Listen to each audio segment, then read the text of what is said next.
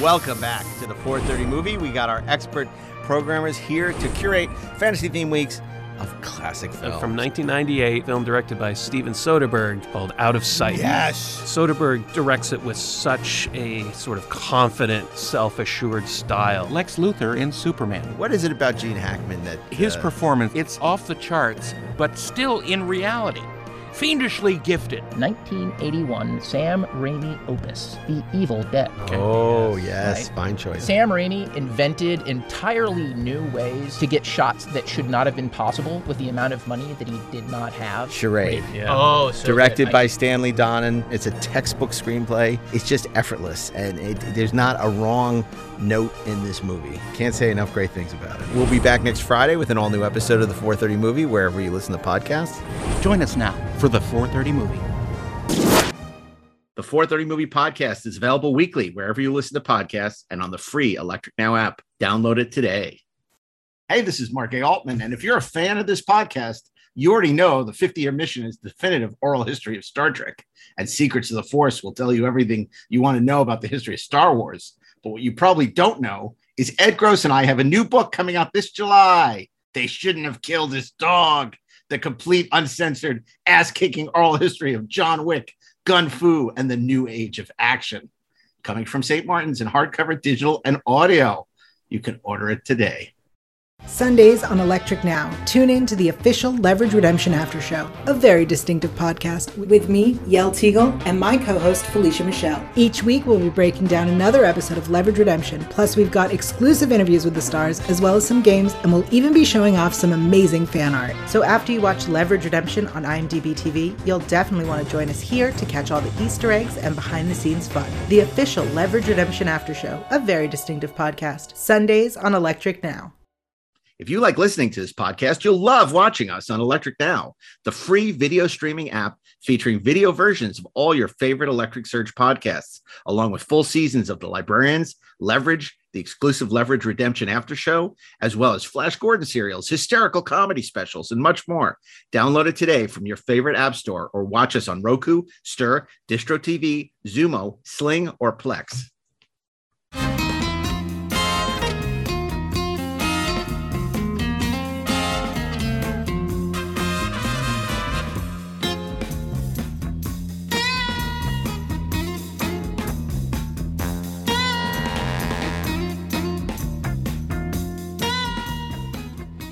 Welcome to Best Movies Never Made, the podcast where we explore interesting and infamous movies that never made it to or through production. And we are coming to you live from the Chattanooga Film Festival. I am your co host, Josh Miller, and with me, as always, is Mr. Steven Scarlatta. How you doing today, Josh? Oh, I am doing very good. Uh, live podcast, Chattanooga Film Festival. We are going to be talking about George Romero's uh, almost was adaptation of the video game Resident Evil. And we are joined by three excellent guests. Uh, returning to the podcast, we have champions Mike Mendez and Brian Collins. Hi, guys. Oh, hello. Uh, Mike is a filmmaker who's made such films as Big Ass Spider, The Convent, and Tales of Halloween. Um, we highly recommend listening to his two part interview, really all about his whole career, but also ostensibly about his almost was version of Sleepy Hollow. Uh, Brian, I'm now realizing, was one of our very first guests. He was on an episode talking about John Sayles' script for an aborted attempt to do Jurassic Park 4. Uh, Brian is a critic and creator of the website Horror Movie a Day and its subsequent book. Uh, he also has another book called Collins Crypt. Is that right, Brian? That is correct. Thank you. Uh, and then I think very relevant, joining us is the uh, founder. Is that the correct way you would say it, uh, Mr. Chris that is just fine. I founder no, of the no Chattanooga hard and Film fast Festival. requirements. Um, and maybe just kicking things off since this is uh, live from the Chattanooga Film Festival, and we will be uh, re-airing this as one of our proper episodes. People can check out Mike and Brian on previous episodes to get more details on them. But why don't you give us a little background on the Chattanooga Film Festival, how it started, and all that? I- I'm fun actually stuff? really glad you asked that because I kind of wanted to geek out on Mike just a little bit because okay. this Well, festival began as a pop-up movie theater. I grew up in Chattanooga uh, and moved to Nashville for about 10 years and took a job with the Art House Theater up there, the Belcourt, and really grew to love film programming. And uh, when I moved back to Chattanooga after leaving Nashville, there was a lot happening in the way of the arts. There was fuck all happening. I can curse. Uh, and, and I, uh, oh yeah. in, in the way of film, uh, and especially nothing happening in the world of genre film. So we so originally started as a pop-up movie theater uh, with a double feature of Repo Man and Return of the Living Dead on Nice. a snowy night. And even though Chattanooga never gets snow and people freak the fuck out if it happens, uh, people packed the house and it gave us the confidence to keep coming. And uh, we kept doing pop-up screenings. And one of those very first screenings we did, Mike, was Big Ass Spider, which Ah, was uh, we uh, we created a giant spider that like would attack the crowd, William Castle style at certain points. And, and uh, I have to also say, uh, Brian, horror movie a day, and and just your your general vibe and kindness toward genre films, especially genre franchises, really informed me as a person, but also very much the voice of this film festival and kind of the inclusiveness and the warmth for for you know every film that we have. Uh, The so, uh, annual it's Kathy's like Kirk a screening. Honor for me to be on this episode with you guys. When they told me you were the guest, I shit just a little. So Oh, Oh, thank, you, thank thank you. you. I, I, I said very sad that I've never been there personally. I've, he- I've heard nothing hey, but there's still time. Maybe there next is still year. Let's time. Yeah, so there's new stuff Yeah. coming. So so anyway, but but yeah, I was no, confused. I'm actually in Chattanooga right now, and I'm just really baffled. come what's to the on. studio. We have beers. So uh, shit. uh, Beers. Uh, here I am I'm drinking down iced in a nice coffee. like yeah, what the hell? This is bullshit. but your festival has an amazing reputation for being one of the most fun and exciting and just uh, you know great for movie audiences to uh, you know enjoy movies together. So always wanted to go. Always has a great reputation. So hopefully I'll, I'll uh, get to well, be the down invite is open for every every one of you on this panel anytime, please. All right, sweet. Uh, All right. Yeah, I will say, uh, I guess for listeners not familiar with Chattanooga, um, I, I feel like, uh, you know, one of the many bummers of COVID and why it's nice to see that it did not kill the festival. But prior to COVID, I felt like kind of, I kept hearing more and more of people, you know, you see people at Fantastic Fest, Beyond Fest, a lot of these festivals, and people are just like, Chattanooga's the next one. Um, in particular, our buddies Josh Ethier and Joe Begos, uh, who are also on friends. the podcast doing friends. For uh, Commando 2, great episode.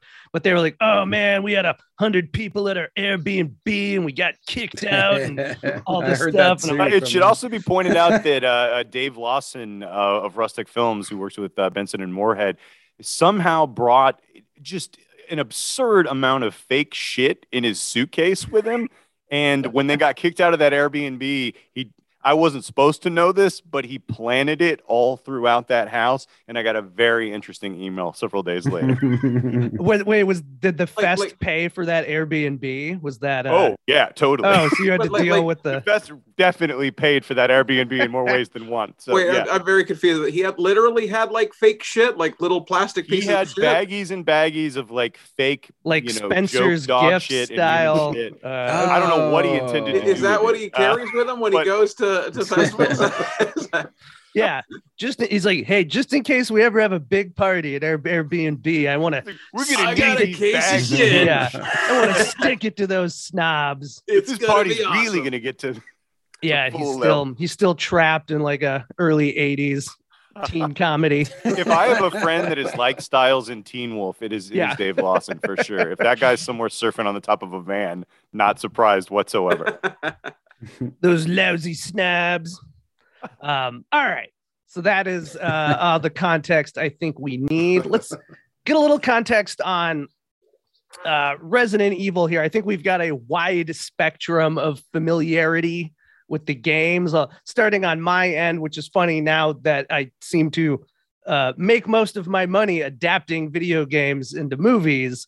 Uh, but basically, once I hit high school, I I would be I became what I would call a very light gamer. I've never played any of the Resident Evil games. Really, all I know about it was. I'm guessing it must have been Resident Evil 2 because that came out in 1988. Is one of my friends in college. We had a my roommate had a PlayStation, so this other friend would always just come over. He was like our Kramer, and he would always incessantly play Resident Evil 2. And I do remember looking over at it and being like, "Oh, this game seems cool. It seems like it's actually kind of scary." Um, and then I think Steve, have you you've played the game a little? Uh, I played the first. Um, I played the first one. Uh, yeah, what happened was I was a big gamer growing up. I had all the systems: Atari, Coleco, and Genesis. And then I held the off of systems showing I your held age off- there, Steve. yeah, I held off of the PlayStation, and my roommates got it. Then I got it, and then um, my friend worked at the video store, our roommate, and brought it home. Someone sold it to them, and I started playing it, and it was mind blowing. It was like the first time. The graphics at the time were amazing. You could walk around this house. It was a mind blowing game. I played the second one and I played the fourth one. The fourth one actually kind of scared me. There's a scene in the first one with glass that scared the shit out of me too. And it was kind of a, I haven't played them since they came out. So I don't, I just have vague remem- remembrance. But the first game was really mind blowing when it came out. It was pretty amazing. And, and so on. And Mike and Brian, I know you guys played the games. You don't really consider yourselves like experts or super fans necessarily, right? No. I got Oh, I had, yeah, I had the first game on on PlayStation. Uh, it was exciting at the time because this was a time when there was like, oh my god, they haven't made zombie shit since the Mhm. 70s, which obviously how how dated of a statement is that Yeah. because now there's zombie shit everywhere. So uh, so it was just super excited that there was a Romero like game and it was scary. It was atmospheric and it was creepy and it was good. And then i think it became a little more interesting all the behind the scenes of the movie being made because romero was attached and then paul W.S. Anderson. And so there, i was kind of always keeping an eye on that but i kind of lost track of the game. I hear the vr one is great uh, which is the I most hear it recent is one as well. yeah. Brian. Oh, he's showing us his. Oh, look at Oh, that yeah, OG my old PlayStation. stuff. Beautiful. disc. Oh, nice. Uh, yeah, I literally just- I I bought a PlayStation One to play Resident Evil because it sounded so good. Uh, as I was like you, I was not really gaming much at the time when it came out, but I was reading Fangoria, and Fangoria had like a review or a write up or something of it, and I'm like, this like sounds like the greatest thing ever. What is this? and I'm like, is it available on Sega Genesis? Because that was like the last system I had at the point. Uh, and I'm like, all right, I guess I had to look into a PlayStation. And uh, yeah, no, and then I played I played most of the other I have not played the two newer ones. I'm not good at first person. So I haven't really dived. I did the demo ver like the demos that they put out for those, and I'm like, yep, I still suck at first person. uh, but I've played pretty much all the others, either all the way through or a good chunk of the way through. I sucked at the first one. I could, I barely. Oh, the the, The first one I controlled beat. camera made it so difficult on you not to suck. yeah. I finally beat the first one, and I, again, I just show this. I've had this since 1996. I just beat it last year or the year before. Uh, not on this, on the remake version, because I got into a point on the original where like I had saved, and I didn't have any more saves, and I'd saved like when I was almost dead, like right before the tyrant fight at the end, and like I had no health or whatever. So like no no I had no herbs. Um, yeah, No this is the urge. salad days when they made you would've a me. fucking typewriter ribbon. Yeah. You can save in the first so place. I could never. I would just constantly just try over and over again just to like escape that battle without getting hit. Like the one time I could get hit before I die, and I just never could. And I'm like, I don't have to play this whole game over again because I didn't have another save. I'm like, ah, and I just never did it. Uh, but when the remake came out, I'm like, I'm gonna finally finish this goddamn game. And you, I tell you, it was an exciting day to see that that tyrant go down. Finally, I was just like, Uh, and then Chris, I think you are filling in as our resident, uh, well, resident Resident Evil expert, as it were. I don't know how much of an expert I am, but I can say that both the films and the movies I've I've followed along with it. In fact, like my very first paycheck from Blockbuster Video, one of the first jobs I had, I bought my PlayStation copy of Resident Evil and a Butthole Surfers album, and I was like, "Well, this has been good to be employed." You Yeah. know, uh, so and I've really kind of followed the series, and and I, I have uh, played the two new games, and they're they're absolutely terrifying and really great. And uh, hearing the same things about that VR experience, I, I think it's it's a world that I still very much love, and I'm glad that it's still as active a fandom as it is. Yeah, and before Steve kind of kicks things off here for us with some background, I did just think it's interesting, especially for any younger viewers, because now it's like zombies are just, you know, it's a thing. It's like vampires, werewolves, whatever. But as Mike, I think, was the one alluding to, was just like, oh, I was like, wow, as a thing with zombies, you know, this being the late 90s, and that did feel like a novelty. And I just kind of looked up just to make sure I had the days dates right. And it is kind of interesting to think that like really other than when George Romero gave up trying to make one of the other movies he really cared about and would make another Night of the Living Dead franchise movie.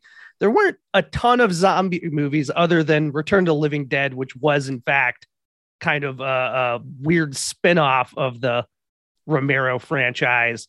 Uh, up until the Paul W.S. Anderson uh, Resident Evil movie, which was 2002, the same year as 28 Days Later. 2003 is when the first issues of the Walking Dead comic came out. Then both Shaun of the Dead and Dawn of the Dead came out in 2004. And it's kind of like since then, you know, there, there was no turning back. Now it's just zombies all over the place. We're like four Uh, Walking Dead spinoffs deep at this point for sure. Yeah, Yeah, and it is weird how long it took to like really click in that you could just that anyone could make a zombie movie, not just Romero. there Right. was a, a genuine like 25 year gap you know of just nothing and i remember writing a script in the late 90s and putting in zombies because i thought that was so cool to do a romero too. homage how, how novel you know and now it's like oh geez who cares you know so so yeah Yeah, I did a quick count. I was curious too because like Night of the Living Dead comes out in '68, and before Night of the Living Dead, there was like an average of maybe like two zombie movies coming out per year. You know, At at some But- point, you have that Trimark Return of the Living Dead three also that had Right. like, Oh, Mindy yeah. Clarke in it, uh, and I'm not sure what the what the year on that was, but that had like when that came out, that was the first zombie thing I'd seen come through in a while. At that point, yeah, especially theatrically. Was that like 1990? '93 maybe. 93. early 90s yeah But uh, I, I, I did a quick count. So Night of the Living Dead, in 68, and then in 1972, because of Night of Living Dead, Night of Living Dead, there was like nine zombie movies released. In 73, there was nine zombie movies. 74, six zombie movies. 75, two. 76, one. And then in 1978, Dawn of the Dead comes out. And then the next year, Fulci's Zombie and another Zombie, one Yeah.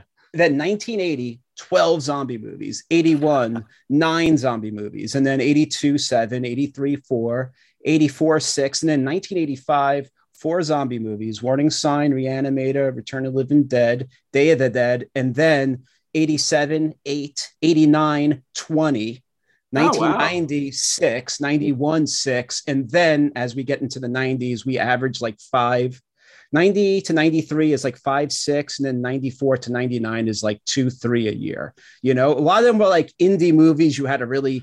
I was gonna dig say, I feel like there's very few iconic movies in there, and also if we're counting Yeah. Reanimator, that also sort of more of a Venn diagram of animated corpses versus I think half of those ones from 1989 were like unlicensed zombie sequels, like Yeah. Killing Birds and all those things. That and then you out, got stuff like Cemetery Man in there that like I'm not Yeah. quite sure where that falls.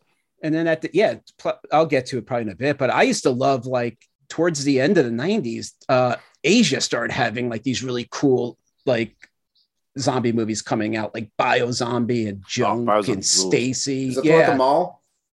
yeah, That was gonna be the one at the mall. Yeah, so yeah. That, I think that might have been the first Japanese horror movie I ever watched. Actually, yeah. And then Wild Yeah. Zero. There was there was like I think Oh, that was Wild all. Zero's great. Yeah, and I think that's all because of uh Resident Evil, but we'll we'll get to that. Uh, Those but are like- 89 those are like propers because I'm trying to remember Cemetery Man because in Cemetery Man, if they bite you, do you become a zombie? So Cemetery Man is is based on the Dylan Dog uh, comic series that uh, in in in the world in the world of the comics it's a little different. In the book or in the movie rather, he's the caretaker of a cemetery where I think it's after like seven days things just wake up, and rather Mhm. than lose his job or let the higher ups know, he just sort of fucking whacks them again, and puts them back in the ground, and that's just he accepts that as his day to day. And it gets you know increasingly you know more surreal as it goes along and there's some definite necrophilia and a, a, a, a very cuddly disembodied head at one point so yeah it's Very love that dreamboaty, um, uh, Rupert Everett in that movie. oh my god yeah this everyone is pre my friend's best my best friend's wedding Yeah. rupert yeah Too funny. Um, yeah, I guess. I guess should we start with like where, where Romero is around this yeah, time just kind of give us some context, Steve, because it is, you know, it. For those who don't know, you know, I'd say Romero had a very good career in the sense that he Mhm. made a lot of well-known horror movies that genre fans love, and obviously Night of the Living Dead, I think, has transcended even being a genre movie and is now just considered like a classic of cinema. Um, but he also had a very, I think, kind of a frustrating career on his end because he didn't want to keep making zombie movies. But usually, whenever he'd make anything else like Knightriders, which is a fucking crazy great movie, if people haven't seen it, Ed you know, it would not make any money and critics wouldn't like it. Uh, so then he would just have to make some more zombie movies. And that was kind of, you know, we wrote a whole thing for Fangoria about his like decade long attempt to do Stephen King's The Stand. Uh, he was supposed to do Stephen King's Pet Sematary. He was supposed to do a lot of different Stephen King things that didn't happen. And it, it always felt like he just had to keep doing zombie movies. And so I'm Th- sure he was thankfully we probably got the dark half in there at least a little bit. Yes. I have some major love for that film. Uh, Mhm. so it makes sense in kind of a boring way that he's the guy who would have done Resident Evil, but it also, you know, Well, I mean, Uh, I, I remember I was actually friendly with him when all this was happening and stuff. So, so it was actually kind of a huge opportunity for him because his career wasn't quite, you know, it, wa- wasn't, you know, the world wasn't setting the world on fire or anything with with the stuff he was doing, even though it, it was cool, like the dark half and stuff. But he hadn't had a hit in a long time. And I remember he got hired to do a, a Resident Evil commercial uh, in Japan, and I want to say Screaming Mad George did the effects for and it. Steve, you, I think you posted that on our Twitter account, Is didn't the you? Resident Evil 2 commercial? Yeah, yeah. Yeah. Yeah. That's amazing. Yeah, and so that was kind of where I believe, from what I recall, is going off memory and it's going off a long time. That's kind of where it all the Resident Evil thing and him began. And Constantine Films approached him, and for him, this was the return to big studio filmmaking. And so it was. A, I know he was very excited about it, and I think this turned him, uh, you know, and, and soured him to all other certainly fast zombies and all the zombie stuff that came afterwards. Yeah. He kind of shit on it, even in the movies. And I think this was kind of the experience that really kind of began that.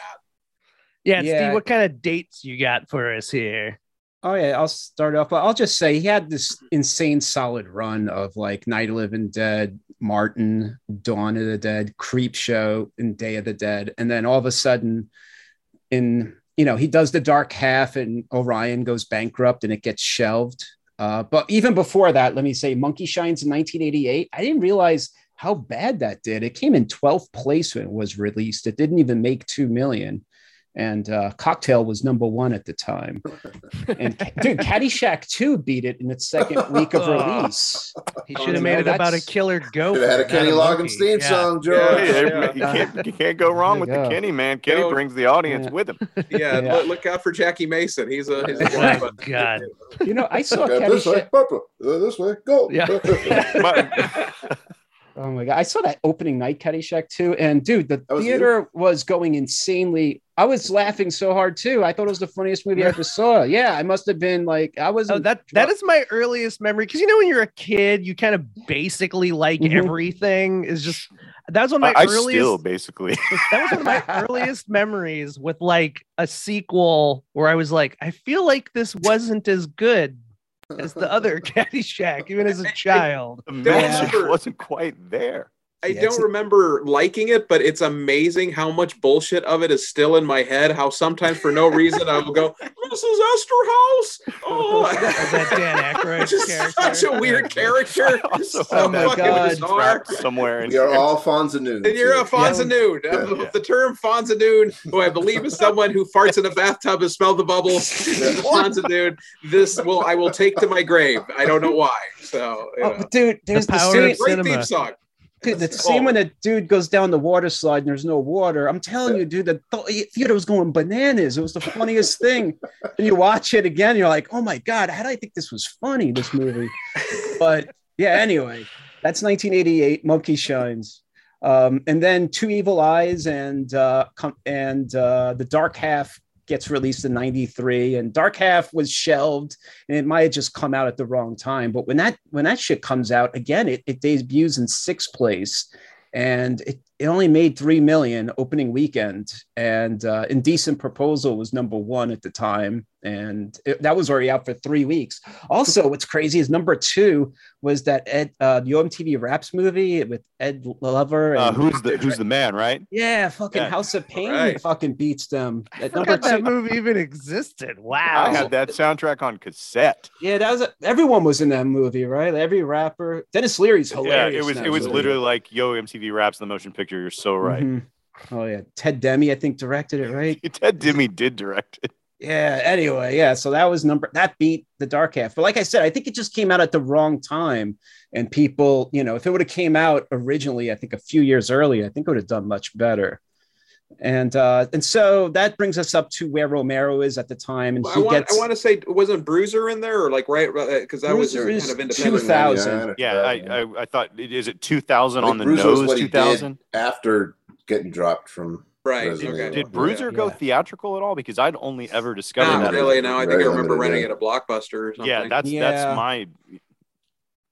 yeah, Yeah. I gotta say, as someone who grew up in you know a suburb in Minnesota, there's all these like whether or not it had a theatrical le- release also usually meant it was just in LA and New York, so that was Right. meaningless to me. And No. unless it was playing at uh, the mall, it did not go theatrical. The, the good news for George, and this is jumping ahead, is that Land of the Dead kind of filled the, the slot that Resident Evil w- was going to fill in his life, the big studio kind of comeback. So I'm Mhm. happy that George got that opportunity to do that. So that was great. Oh, oh, hundred percent. Yeah, Now, because when you Dennis look at his Hopper and John Leguizamo chewing chewing scenery in it, no less. Yeah, that's surgery. Zombie with the oh, machine gun. dude, if oh you look, yeah, if you look close, they both have knives and forks in their hands because they're fucking definitely chewing up. They're amazing in that movie, man. they really are.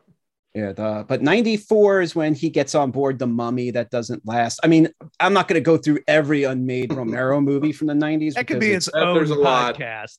it's, it's It's insane. I will say people Yeah. should listen to our uh, we we talk about his version of the mummy with Mick Garris as a previous episode. People want to know more. Yeah, and it sucks because he left the mummy to do another project which fell apart, you know, and that's kind of bru- that's according to Mick Garrison, uh Cinefantastique. Uh, but okay, 1996, um, we're gonna move there, and that's when Resident Evil's released in America. In Japan, it comes out as Biohazard, but it can't get released as Biohazard because of that uh, New York hardcore band Biohazard. You guys Biohazard fans? No. okay.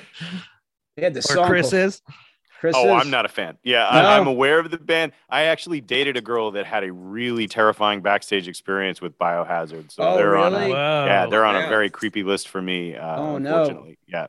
Yeah, they kind of got ruined. I mean, I used to like them because they were like tough guy New York band, and they always said the name of their band and where they were from. They had that song Five Blocks to the Subway about getting to the subway without getting beat up. And then when you make it to the subway, you got to keep your back to the wall. You get thrown onto the tracks. Their shit was hard. And then he, he started dating Tera Patrick, one of the dudes, and it ruined her. anyway, all right, Biohazard. Enough biohazard. Enough of biohazard. All right. Then 19, uh, March 1996, Resident Evil comes out and uh, released in America as a game and becomes this big, big hit. And then we're going to jump to 1997. And January 1997 officially gets announced that Constantine Film acquires the rights to Resident Evil. And they did uh, the Neverending Story, the Sean Connery movie, Name of the Rose. And Good movie. um, Yeah. For a second, I, haven't thought you were it. saying that Never Ending Story was a Sean Connery movie. yeah, the Sean Connery. Yeah. He could have played the Falkor. Falkor, doesn't Yeah. Next week's episode. I'm a luck dragon. They fired him from that, and that was why he made the the movie Marx Brothers. Dragonheart. True story. I'm just kidding. With the I am the last one. Betray you. That's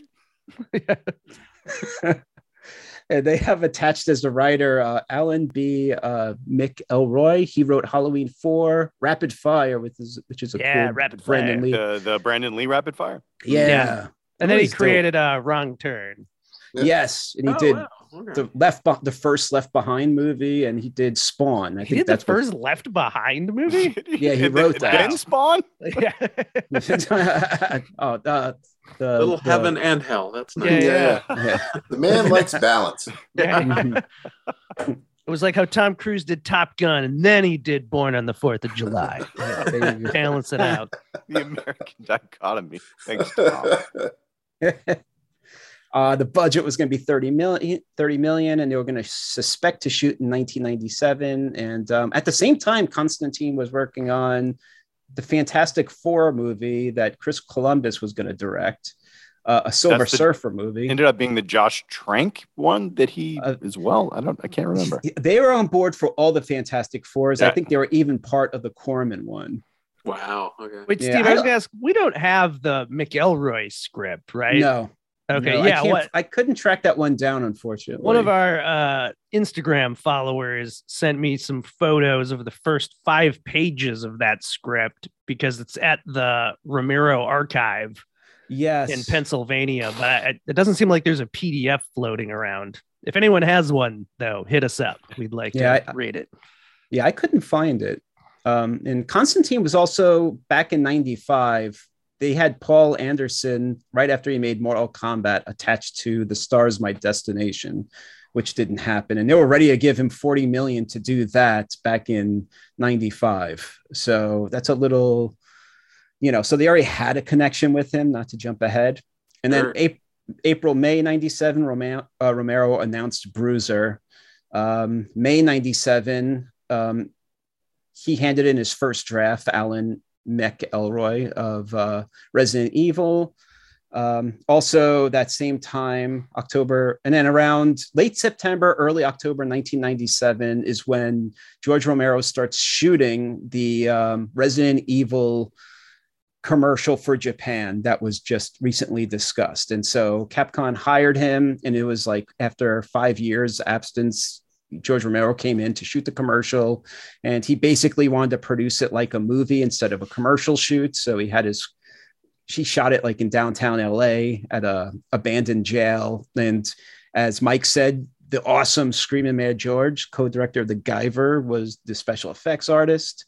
And uh, because I don't believe Savini wasn't available, so he used Screaming Mad George. And so story goes that Capcom was impressed with his work and that's when they started leaning towards him to direct the movie. Um, there was a Fangoria article written on set of that of that commercial shoot, and he kind of said something like he already knew they were going to make a movie, and he was hoping that the commercial would impress them too to see how he would shoot this, you know, to keep him in, keep him in, in mind.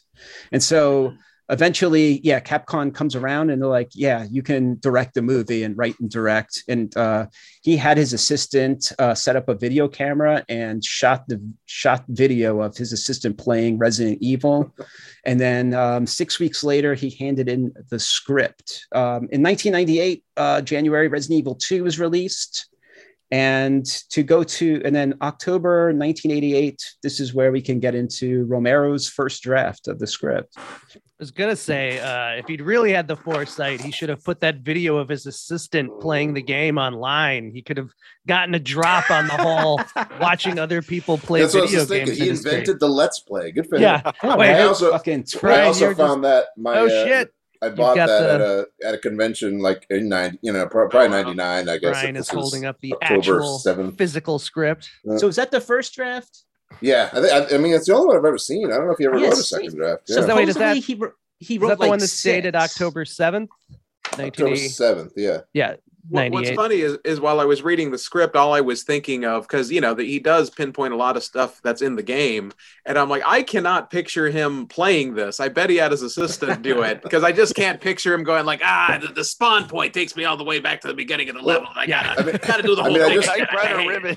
I opened up the uh, the instruction manual and saving is two pages. Wow. It takes Jesus two pages Christ. to explain how to save in this goddamn game. And That's I how clunky it is. I had The- forgotten both that- of those pages. I'd too. forgotten that really does. PlayStation One games just came in a straight up CD jewel case. Yeah, well, they had originally they were the, these uh, these bigger ones that were about DVD, maybe even a little bigger, and they're thicker certainly.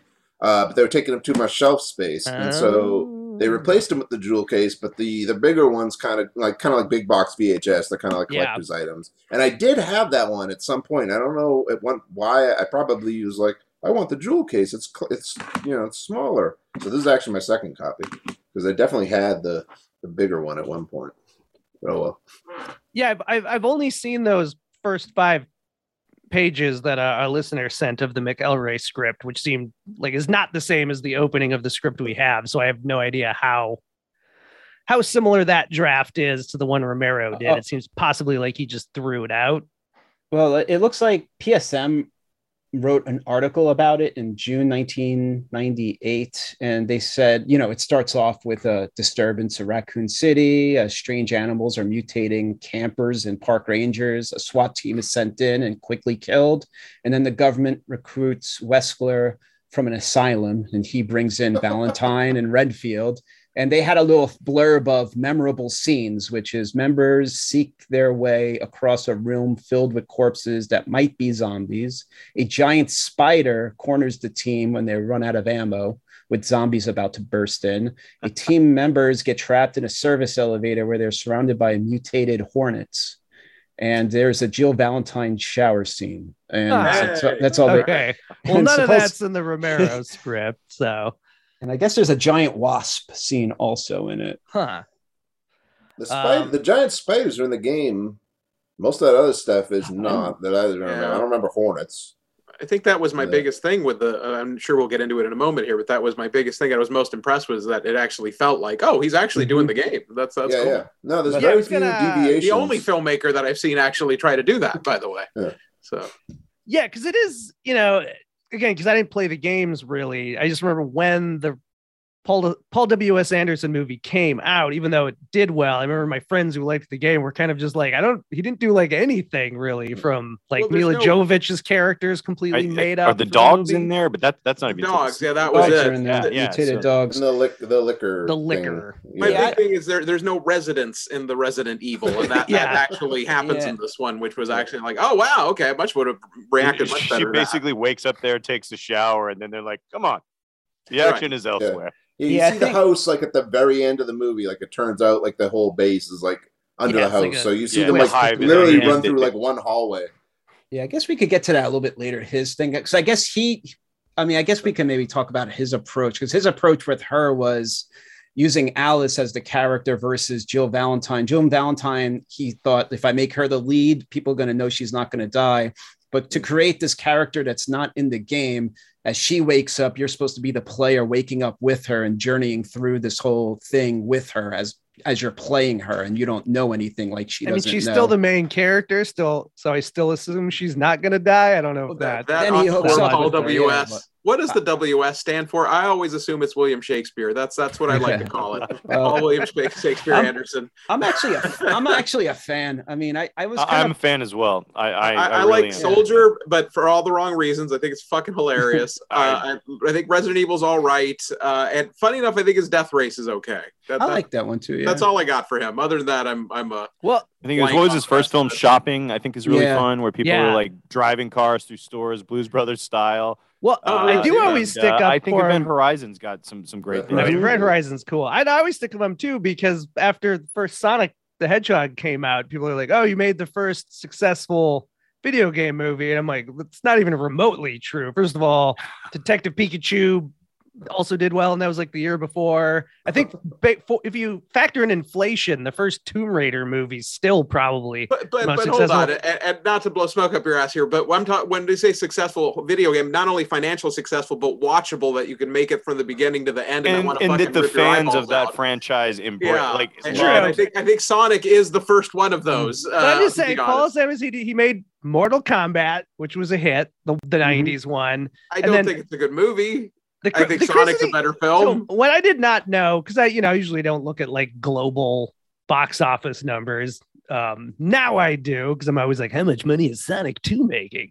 I was unaware of the fact, uh, and pardon our listeners if I've talked about this on the podcast before, but I don't know if you guys know. So they made six uh, W.S. Anderson uh, Resident Evil movies. Each one of those made more money than the previous one. They're like Lord of the Rings movies. and so, the we got some Russell Mulcahy in the middle there the too. sixth he doesn't even one- do them. Max, Yeah. yeah. The si- the sixth one, whatever one that that's called, uh, Final Final chapter. chapter. but yeah, um, that is like one of the highest grossing video game movies of all time globally. It only Yeah. made like 20 here and then it made like almost 400 worldwide. It's it's interesting. But they're all that- pretty yeah. terrible. So you know, so they have that in common. So, I like them actually. I mean, Really? I like Oh, yeah, I love but I them. don't disagree with Mike either. I like five. I like the first one. The first Which is one the was one- okay. I uh I'd only seen like the first one in theaters and then I never saw any of them. And then Steve, were you part of that?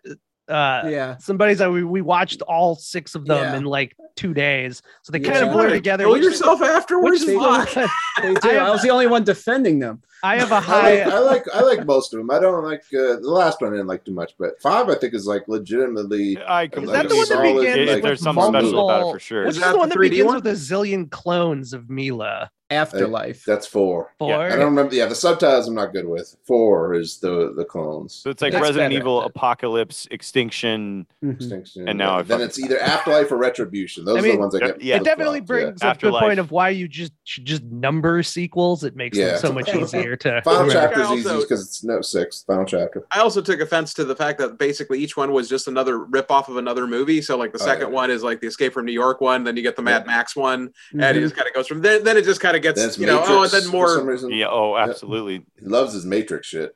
I will say, I think they maybe are better if you like binge watch them because they're really weird. Like clearly they to, are to not me good now there's almost like that games, it's like the but- great love story of mila and paul her so it's like he's, Yeah. he's continuing to mm-hmm. cast his wife as his muse and, and like letting her lead this franchise with him so i kind of I, i'm charmed by that aspect of it as well They're very strange movies. But eventually, they do work the other game characters in. Almost like it's almost like he has a checklist, and then like in part five, he's like, "All right, who's left? Who haven't we got to yet?" So they kind of throw almost everybody Ada. in that one. Yeah. And uh, like, and they're just like, I mean, the guy, the guy that plays Leon is like a dead ringer for the video game, which is really creepy. Uh, but uh, you know, it's like it's then clear you got that mike like epps in there somebody- just for that little Yeah, yeah. comic relief somebody at Capcom was like, for Christ's sake, will you please put in Jill? Will you please put in this person? Will you please put in Ada Wong? Would you please put in Barry? You know, In Barry the, was good. Barry was uh, Kevin Durand, who's always a fun guy to watch. in the games, that's something I was going to ask, and maybe we should start getting into the script itself here. So, whenever I came across like a character, I would just quickly Google it to see if it had its own like Resident Evil wiki yeah. page. And I was like, oh, so clearly this is like this is kind of following the game because every character is from the games. How many playable characters are there in the games though? Are most of these characters just kind of part Yeah, of the think there's some- background and cutscenes? Well, well, it does remember, depend like- because some of them they've even gone and done these little, you know, there's things like Code Veronica where you get a little more of like Claire Redfield or Jill, you know, these kind of flights of fancy they took off the main series even. So like in the main games, like for example, uh, they just did this remake of Resident Evil 2 and you can start that campaign as either Jill or I think Leon. Yeah, so it's it's uh it's it's a lot more playable characters than it was when they originally came out for sure. but can you play as Knuckles the Echidna? Like no, Sonic 3. no. they Ah. have blast processing involved, and uh, Um, all right. So the script we have. Wait, Steve, did you have any more context leading up to the script you wanted to give? Um, I mean, I guess we can start. I mean, actually, I, I went a little bit out of. Um, I mean, I can touch on the rest of the stuff afterwards because it's Okay, not like the, it after, It's not yeah. the craziest. Uh, yeah, let's get into it. Yeah, because the script is by Romero and Peter Grunwald, who I discovered uh, his Peter Grunwald's dad was the editor in chief of Time magazine. Uh, Wow. But he it seems like most of his credits are not writing; they're all producing credits. And he produced uh, Monkey Shines, Bruiser, Land of the Dead, Diary of the Dead, and Survival of the Dead with Romero. So thanks, bud. yeah. um, but so this right, you got you guys all read it. This is seems like it's pretty faithful to the games.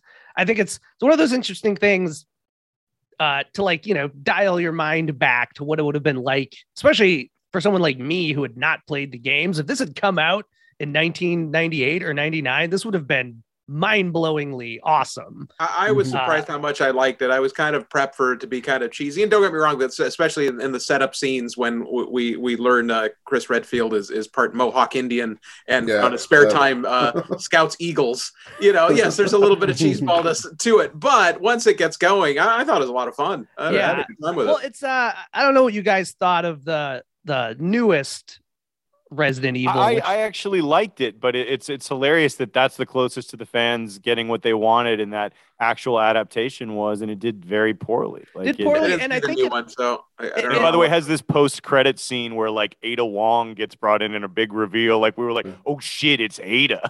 Yeah. And it has Uh, the origin of Wesker's sunglasses, which I thought Yes, was pretty funny. that's It's funny. just like, he's Um, like, ah, hold on, I have something for you. Hang on. I also It's like, enjoyed the movie. Sunglasses. I also enjoyed the new one, but it had the problem though that we've now lived through 20 plus years of all the movies that were influenced by Resident Right. Evil. So it kind of, you know, it was the same problem that the John Carter of Mars movie had when it finally came out. It's just like this John Carter of Mars, people have been ripping it off for a hundred years. so like you see the movie now, and it's kind of you're just like, I feel like I've seen all like fighting in a gladiatorial alien ring, you know. Hmm. Uh, but but again, if this had come out before everyone had been ripping off the Resident Evil stuff, Would have been awesome. oh, Would would have been been awesome. crazy. This would Um, this would have been so much better than the Paul W. S. Anderson. I feel. You know. Oh, I, I agree too. Yeah. Yeah, hundred percent. This is Um, but just kind of walking through this and feel free to interject anything at any point here. Um, I'm just I'm just stumbling through my notes. But yeah, so it begins with Dr. John Marcus, who I assume is from the games, little prologue thing of like a bunch of military guys and boardroom bigwigs watching like a live stream of him clearly from a lab where everything's going wrong being like stay away from here. The lab must, must remain sealed. And obviously that's not going to happen. Uh, and then we cut to what uh, Mendez was alluding to Chris Redfield, who uh, in this is a Mohawk Indian, but I'm guessing not in the games.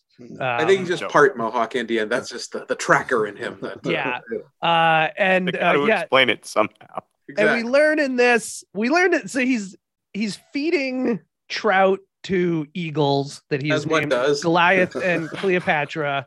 Uh, and there's you know he notices something mysterious take one of the trout like while his back is turned some kind of creature or whatever um but we also learn when he goes back home and gets into bed with jill valentine who's sleeping that apparently his like routine is that he gets up super early and goes fishing for trout to then the eagles. feed to the eagles i just like the extra step that it's not that he not that he goes and feeds the eagles first he has to successfully catch a bunch of Wild Trout. caught trout. i'm like That's this the is uh, best this for guy's these gotta eagles.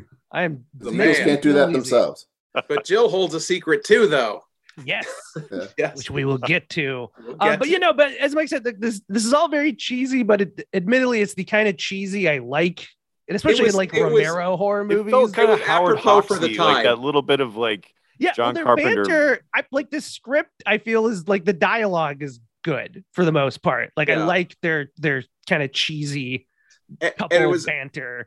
It was apropos for the time. It was kind of in the, the same kind of time era as like The Rock or something like that. So like the the, the Mm. kind of relationship stuff felt kind of like '90s action movie kind of relationship. That's true. Yeah, yeah, it is kind of like The Rock. The- the Um, thing with the opening that I think was weird is that uh, Chris was not part of Stars, and that I think was a weird decision on his part because the game. I mean, it wouldn't mean anything to people that hadn't played the game, but for the gamers, that would have been like, "What the hell's happening?" Like right off the bat, he does this huge change where Chris, the hero of the game, who's like Jill's equal, you know, in the Stars unit, uh, is you know has, doesn't even know what Stars is. Like he doesn't even know. He's not even aware where she works. yeah, and this, And I thought that was an odd decision. yeah, in to, this, in to, the to kick this things script, off. Usually, it seems smarter to like start with familiarity and get us on board, and then kind of branch out, rather than like you know uh, kind of confuse us from the start, and then you know, but like the last scene in the script, the last you know the big the, the climax is almost identical to the game, but like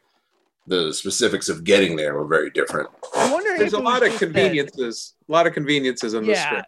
Yeah. I'm wondering if he just felt like he didn't want, you know, he didn't want to make aliens or Predator Yeah. where like everyone is kind of. I mean, the funny thing though is Chris is so like capable and badass that he might as well have been a Oh, soldier. yeah, but- after he a did- while, like there's no difference. Yeah. He, he did like- freely But it's borrow. almost. I mean, Caleb. like we were talking. Somebody mentioned earlier about you know the Mia character and uh and and the Paul Anderson ones that um you know the, we need like an audience surrogate to be like okay like you know you know she doesn't know anything that's going on we don't know anything so it's like almost like Chris has to fill that role a little bit of like the outsider who you know the stars people can occasionally like be like oh well you know this is what we do and this is what stars stands for you know whatever the hell um but I don't think you need that for this sort of thing because it's literally just guys shooting zombies after a while. I think we get the context. Uh, but And uh, well, and speaking of context, we're already talking about, like just im- imagining that this came out before Resident Evil and 28 Days Later.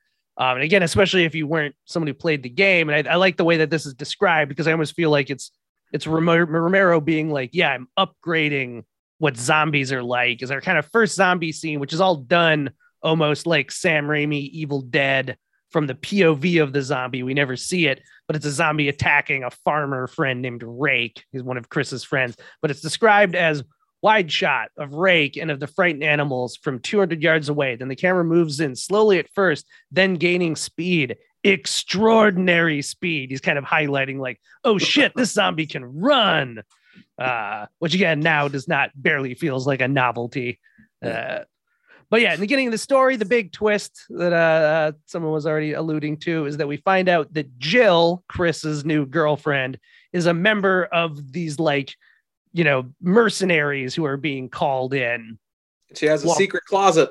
Yes, she She does has have a a secret, closet, of arms. Yeah, she I types love. she types numbers into a keypad. A secret panel opens, revealing a closet within a closet. Chris, Clack, Chris never clack. wondered why she had a keypad on her closet. I guess. yeah, he's uh, he's not snooping. one He's that- yeah. Respecting your space because Chris is our one like eagles. He didn't know. He's focused on the trout. Chris Yeah. is our one Raccoon City local here. Yeah. Uh, Jill is, I think they kind of note is new, and we find out that this was part of her like cover.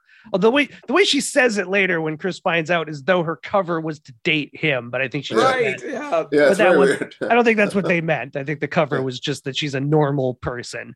But yeah, military dudes are flying in, uh, evacuating people. Um, oh, but, but actually, before the military, the full squad comes in. Jill has her own little squad who goes into the forest, and they just kind of immediately get attacked. Then we cut away to uh, Wesker, and there's almost so many characters here. I kind of stopped writing them down because I'm just like, are all these characters important? But mostly they're just there to get There, there was killed, Vasquez, Hudson, uh, Drake. I forget the other ones. yeah, like uh, uh oh yeah, the, the character he, he definitely created Hicks. a character in Yeah, Rodriguez Hicks, who is basically Vasquez. It's the exact same shit. I, I just felt that Yeah. whole thing, that whole squad was Oh, the whole just, thing. but most of them are character names from the game. Like they, were- you know, they weren't big parts, but like Forrest and some of the Brad, I think. yeah, Sure, I Richard remember, like, Aiken, Kenneth find their Sullivan, corpse the Rosie. Rodriguez, Forrest Speyer. Who Forrest But- but I Speyer felt- is listed as a wiry Willem Dafoe type. In my notes, I just wrote Space Marines for any scene that they're in because that, that kind of covers it. It like, yeah, she hangs out with the Space Marines. Uh, but yeah, West Hmm. like Wesker has a relevant relationship with a guy named Barry Burton, where like they keep talking about like I owe you one. I told you, you know, I haven't paid you back yet, or whatever. That I guess becomes more later relevant. Uh, as we get in deeper. Um, yeah, Chris, that was already super crazy badass, which I mean, you know, it would have been cool if, as like, as long as they didn't cast a white guy, which I don't think Romero would have done. He was usually cool about that. That's who they cast for Chris, but they definitely lean on the idea that he's just super badass because he's part Mohawk. Because when he's getting evacuated, or at, the troopers are evacuating Raccoon City, and he just immediately kicks one of the soldiers in the balls and then like runs away while they're shooting at him. And I'm like, wow, they really got off to like a first blood uh beginning here for our quote unquote everyman. Um, but I mean, you know, following the game, then again, it's just funny because they've ripped off the game and the Resident Evil movie so much. So it's a pretty standard format of they get to the Akeley mansion or whatever it's called. And there's kind of the phase where they're just exploring this derelict mansion before opening the secret passages to get down to the lab underneath. Extra weird is the idea that Chris, it is revealed, and I was confused at first Yeah, this- because I this is- I just was very confused by this. This Yeah, made this no is- sense. and this is. I was confused by watching the newest movie, which I guess is faithful, but the idea of like kids who grew up in like an orphanage run by the Umbrella Corporation. So Chris knows how to move around the house.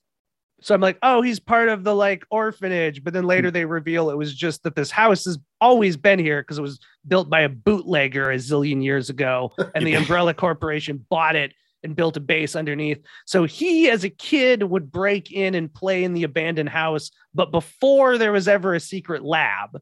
So it's Yeah. like he knows where secret passages.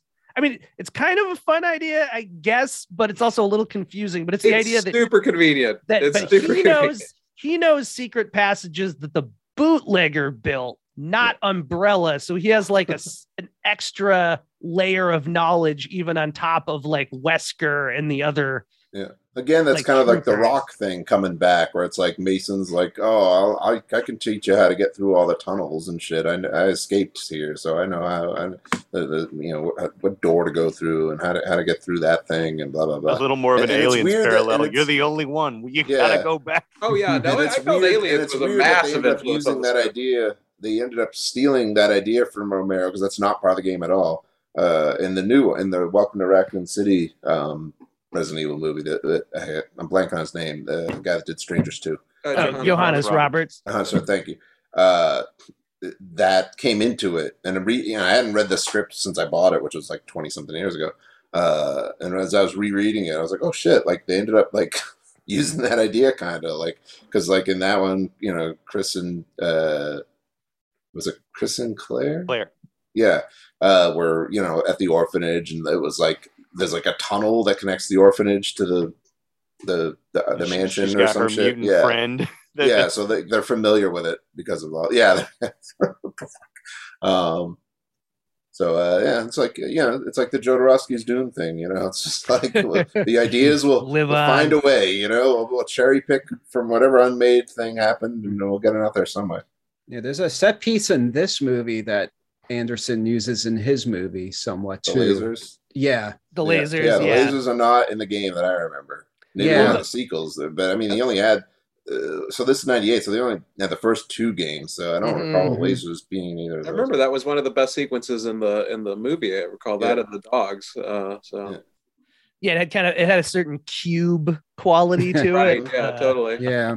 But so this, it, I almost would have liked more of it, but I get, you know, you want to get to the underground lab stuff. So, there, but there's this brief phase where they're in the mansion where it's Wesker and his guys. We revealed that Jill had survived that initial attack on her smaller troop, and so she's somewhere in the house on her own, and Chris is also in the in the house on his own, and then they all kind of collide and form one big glob that moves through the house and gets, you know, picked off one by one. You know, there's a lot of interesting little set pieces that I don't know that there's a reason to highlight them that again would have been cool at the time and now Well, feel There are little some bit more definitely standalone. worth worth highlighting. Uh, zombie sharks appear Oh, in I, I this. meant, uh, I meant in this above the when they're oh, in the the- oh, derelict sorry. I'm house. sorry. Yeah, yeah. Okay, sorry, sorry. I was like, Oh, wait. no, we can't Okay. forget the zombie sharks. No. Yes, I mean that was Uh, the- the, like the oh, I vine thing see I thought that. was very cool. Where like the he go, they go into a room and the, the the wallpaper is like you know like the faded like vining looking thing,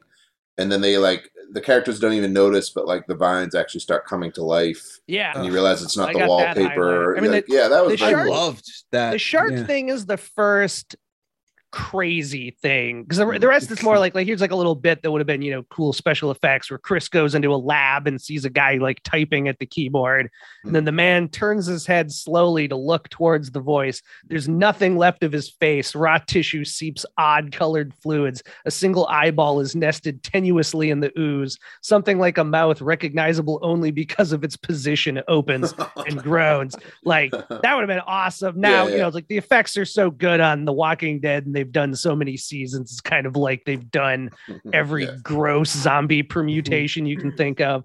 But yeah, then Chris, and this is actually a fun moment when Chris and Jill both find each other and realize the other is alive, is because Chris has fallen into a tank full of six zombie sharks, and Jill's on like comes into the aquarium and sees them inside and has to like fire, you know, a machine gun at the glass.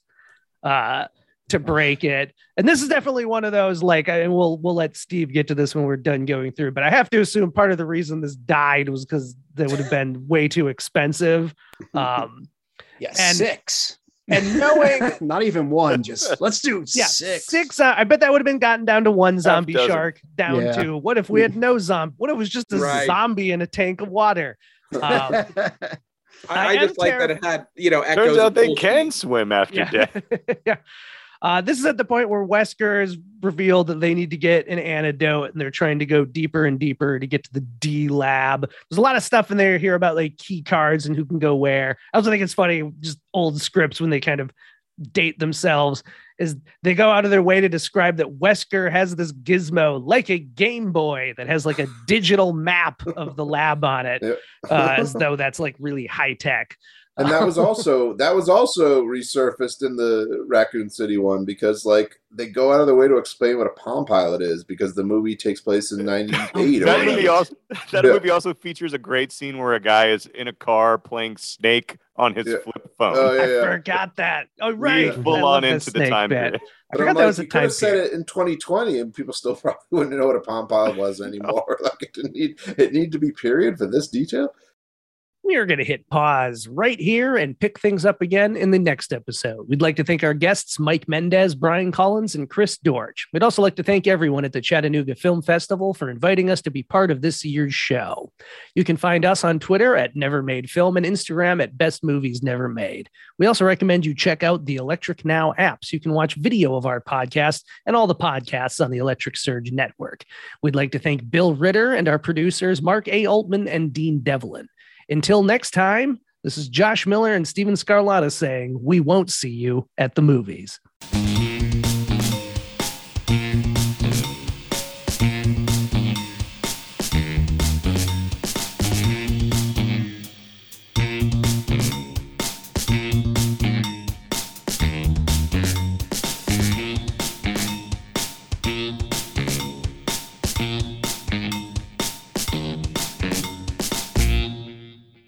This show is produced by Dean Devlin and Mark A. Altman and is an Electric Surge Network production.